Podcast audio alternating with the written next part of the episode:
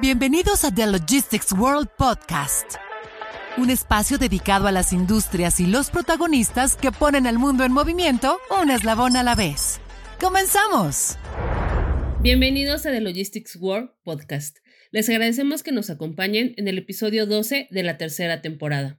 Hoy concluimos esta temporada en la que hicimos un recuento de las entrevistas que generamos durante The Logistics World Summit and Expo y también para darles una probadita de todo lo que pueden encontrar, lo que pueden escuchar y vivir en estos dos días. No olviden activar la campana de notificaciones para que sepan cuando esté lista nuestra cuarta temporada, que ya estamos preparando. Ahora es un buen momento para que revisen los episodios anteriores en Spotify o bien entren a play.thelogisticsworld.com para revisar todas las temáticas e invitados que nos han acompañado a lo largo de estas tres temporadas. Soy Catalina Martínez, editora de contenidos de thelogisticsworld.com y también nos acompaña Ilse Mauber Roura, nuestra gerente de contenidos. Hola Cata, qué gusto estar aquí contigo y yo también le doy la bienvenida a nuestros podescuchas tanto los que nos escuchan por primera vez como aquellos que nos siguen cada 15 días. Como bien cuentas, Cata, hoy estamos en el episodio final de esta tercera temporada y les pedimos estar atentos porque ya estamos preparando el trailer de la cuarta temporada. Les adelanto que ya tenemos a nuestro primer invitado incluso y sin duda es una entrevista que les va a gustar. Pero bueno, hablando del episodio de hoy, tenemos como invitado a Daniel Stanton, a quien se le conoce como Mr. Supply Chain. Él es ejecutivo de la cadena de suministro, empresario y educador. También es autor del bestseller Supply Chain Management for Dummies. Es instructor en la Universidad de Bradley, la Universidad de Arkansas y LinkedIn Learning. Además, es Limited Partner de Refashion Ventures, un fondo que tiene inversiones en más de 20 nuevas empresas de tecnología de vanguardia que están transformando el futuro de la cadena de suministro. Debido a la importancia de nuestro invitado, la entrevista va a ser completamente en inglés para conservar, digamos, sus ideas originales. Pero, si el idioma es una barrera, pueden leer el contenido web que publicamos en esta interesante entrevista en thelogisticsworld.com. Vamos con el audio.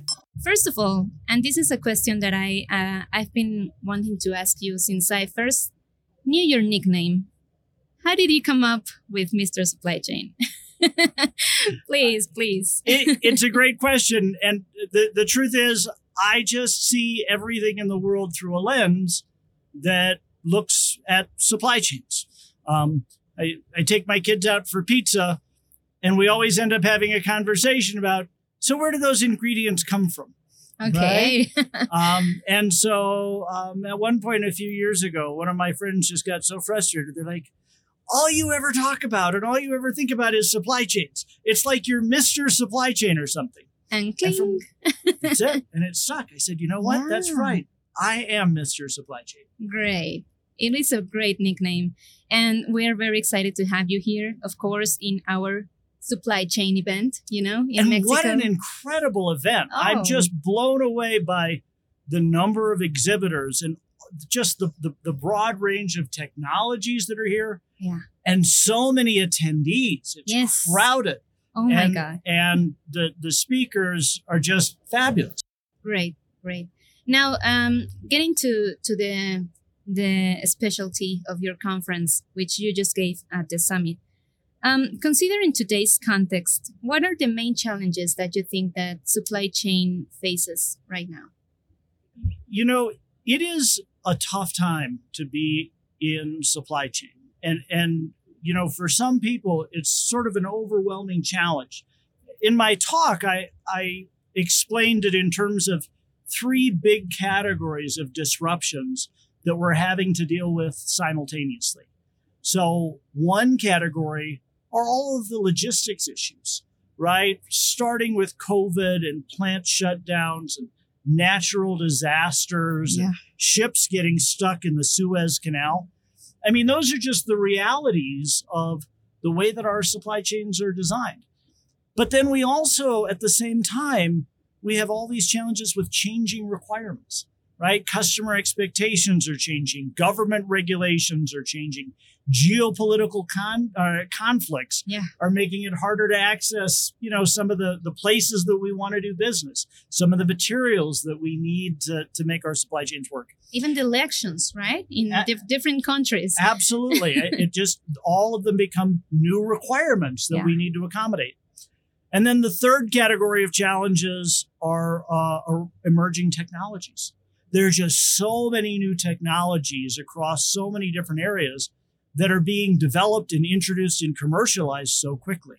You know, everything from, you know, quantum computers to advanced materials to nuclear fusion. Oh. And, you know, these sorts of challenges are way beyond the sorts of things that most supply chain people feel equipped to deal with on their day to day basis, Yes. right? We want to like pick the right transportation provider, Yeah. set our safety stock level.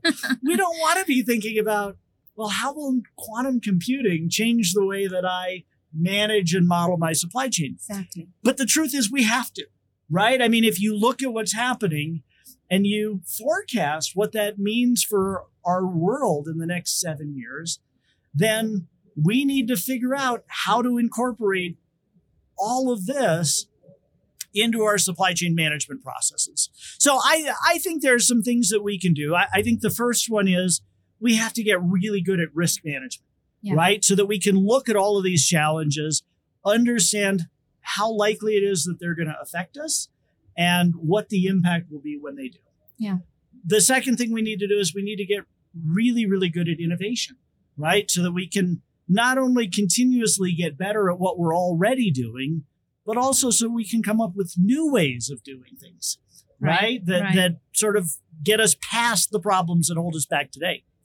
Um, and then um, the third thing that, that we really need to be doing in our supply chains is building technology roadmaps, right? We need to, to start thinking about, okay, you know, first, what is best in class today? What are the latest state of the art technologies? But also understand what's changing and how quickly is it changing? And how do we have a plan to make sure that we're staying in the position that we want to be in relative to technology rather than waiting until we've fallen behind and then trying to catch up? I love something that you mentioned on your lecture, and I'm going to to let you uh, give us that the phrase, but it has something to do with hockey and and the puck.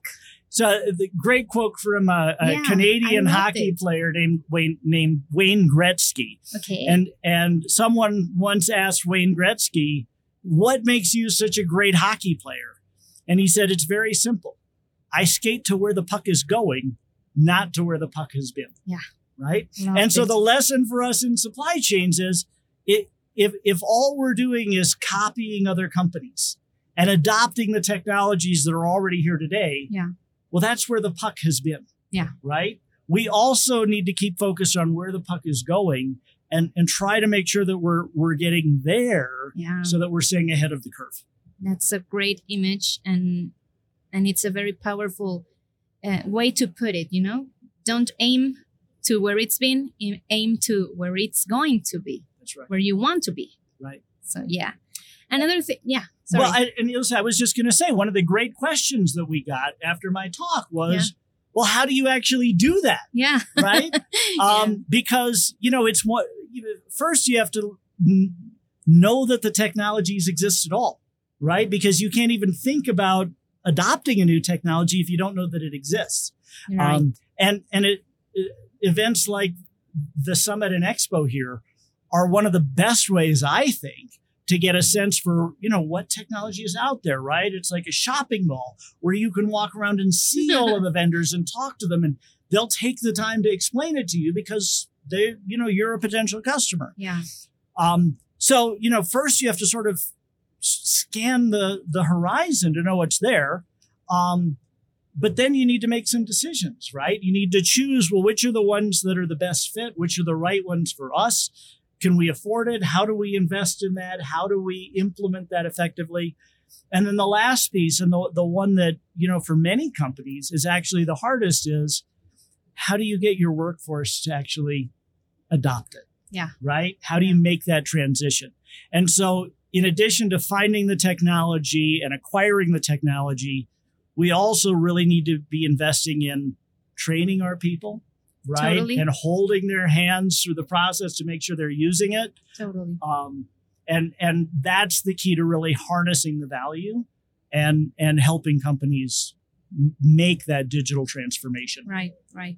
Another thing uh, that you mentioned in your lecture, you exploded the 2030 vision. Play futurist with me, Daniel. How different will the industry be by then? It's only seven years, but many things can happen in seven right. years. I mean, you say only seven years, but then um, you know you you start looking at the major technology breakthroughs that we've made within the last year or two.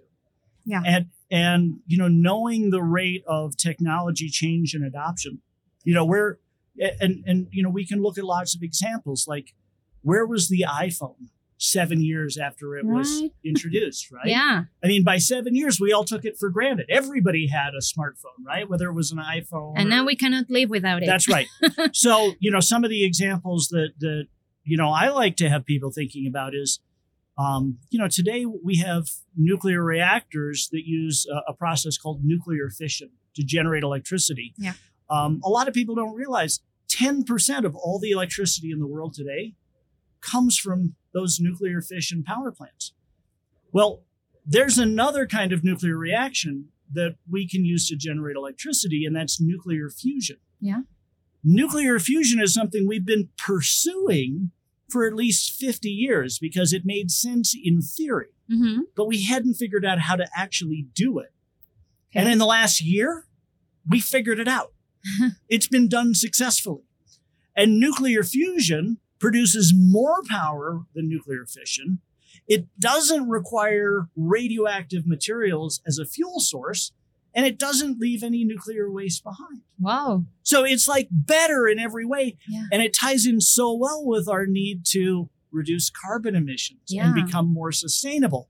So you look at a technology like that and you say, well, actually, in seven years, you know, what if electricity were more available, lower cost, and had less impact on the environment, right? What could that change about uh, our supply chains, right? Does that then make it much, much more feasible to shift from internal combustion engines that rely on fossil fuels to instead move to uh, electrically powered vehicles and factories and everything else Yeah. using a completely sustainable fuel source. Right. So there are lots of examples like that nuclear fusion, quantum computing, advanced materials, advanced manufacturing processes, where just in the last year or two, artificial intelligence, Yeah. you know, we've had major breakthroughs that could really transform so many things that we do in supply chains in seven years. It's impossible to predict how many of those and how many variations of those there are and how quickly they'll move. And on the other hand, what seems the least likely to me is that none of that is going to happen. okay. Okay. Antes de concluir, los invitamos a escuchar nuestra dinámica de asociación rápida de palabras. Escuchemos lo que nos respondió nuestro invitado al mencionarle algunos conceptos clave de la industria. Logistics, Physical products, supply chain, flow of money, material, and information. second half of 2023, Major change, technology, moving fast, human talent, desperately needed, and last, risk. underappreciated.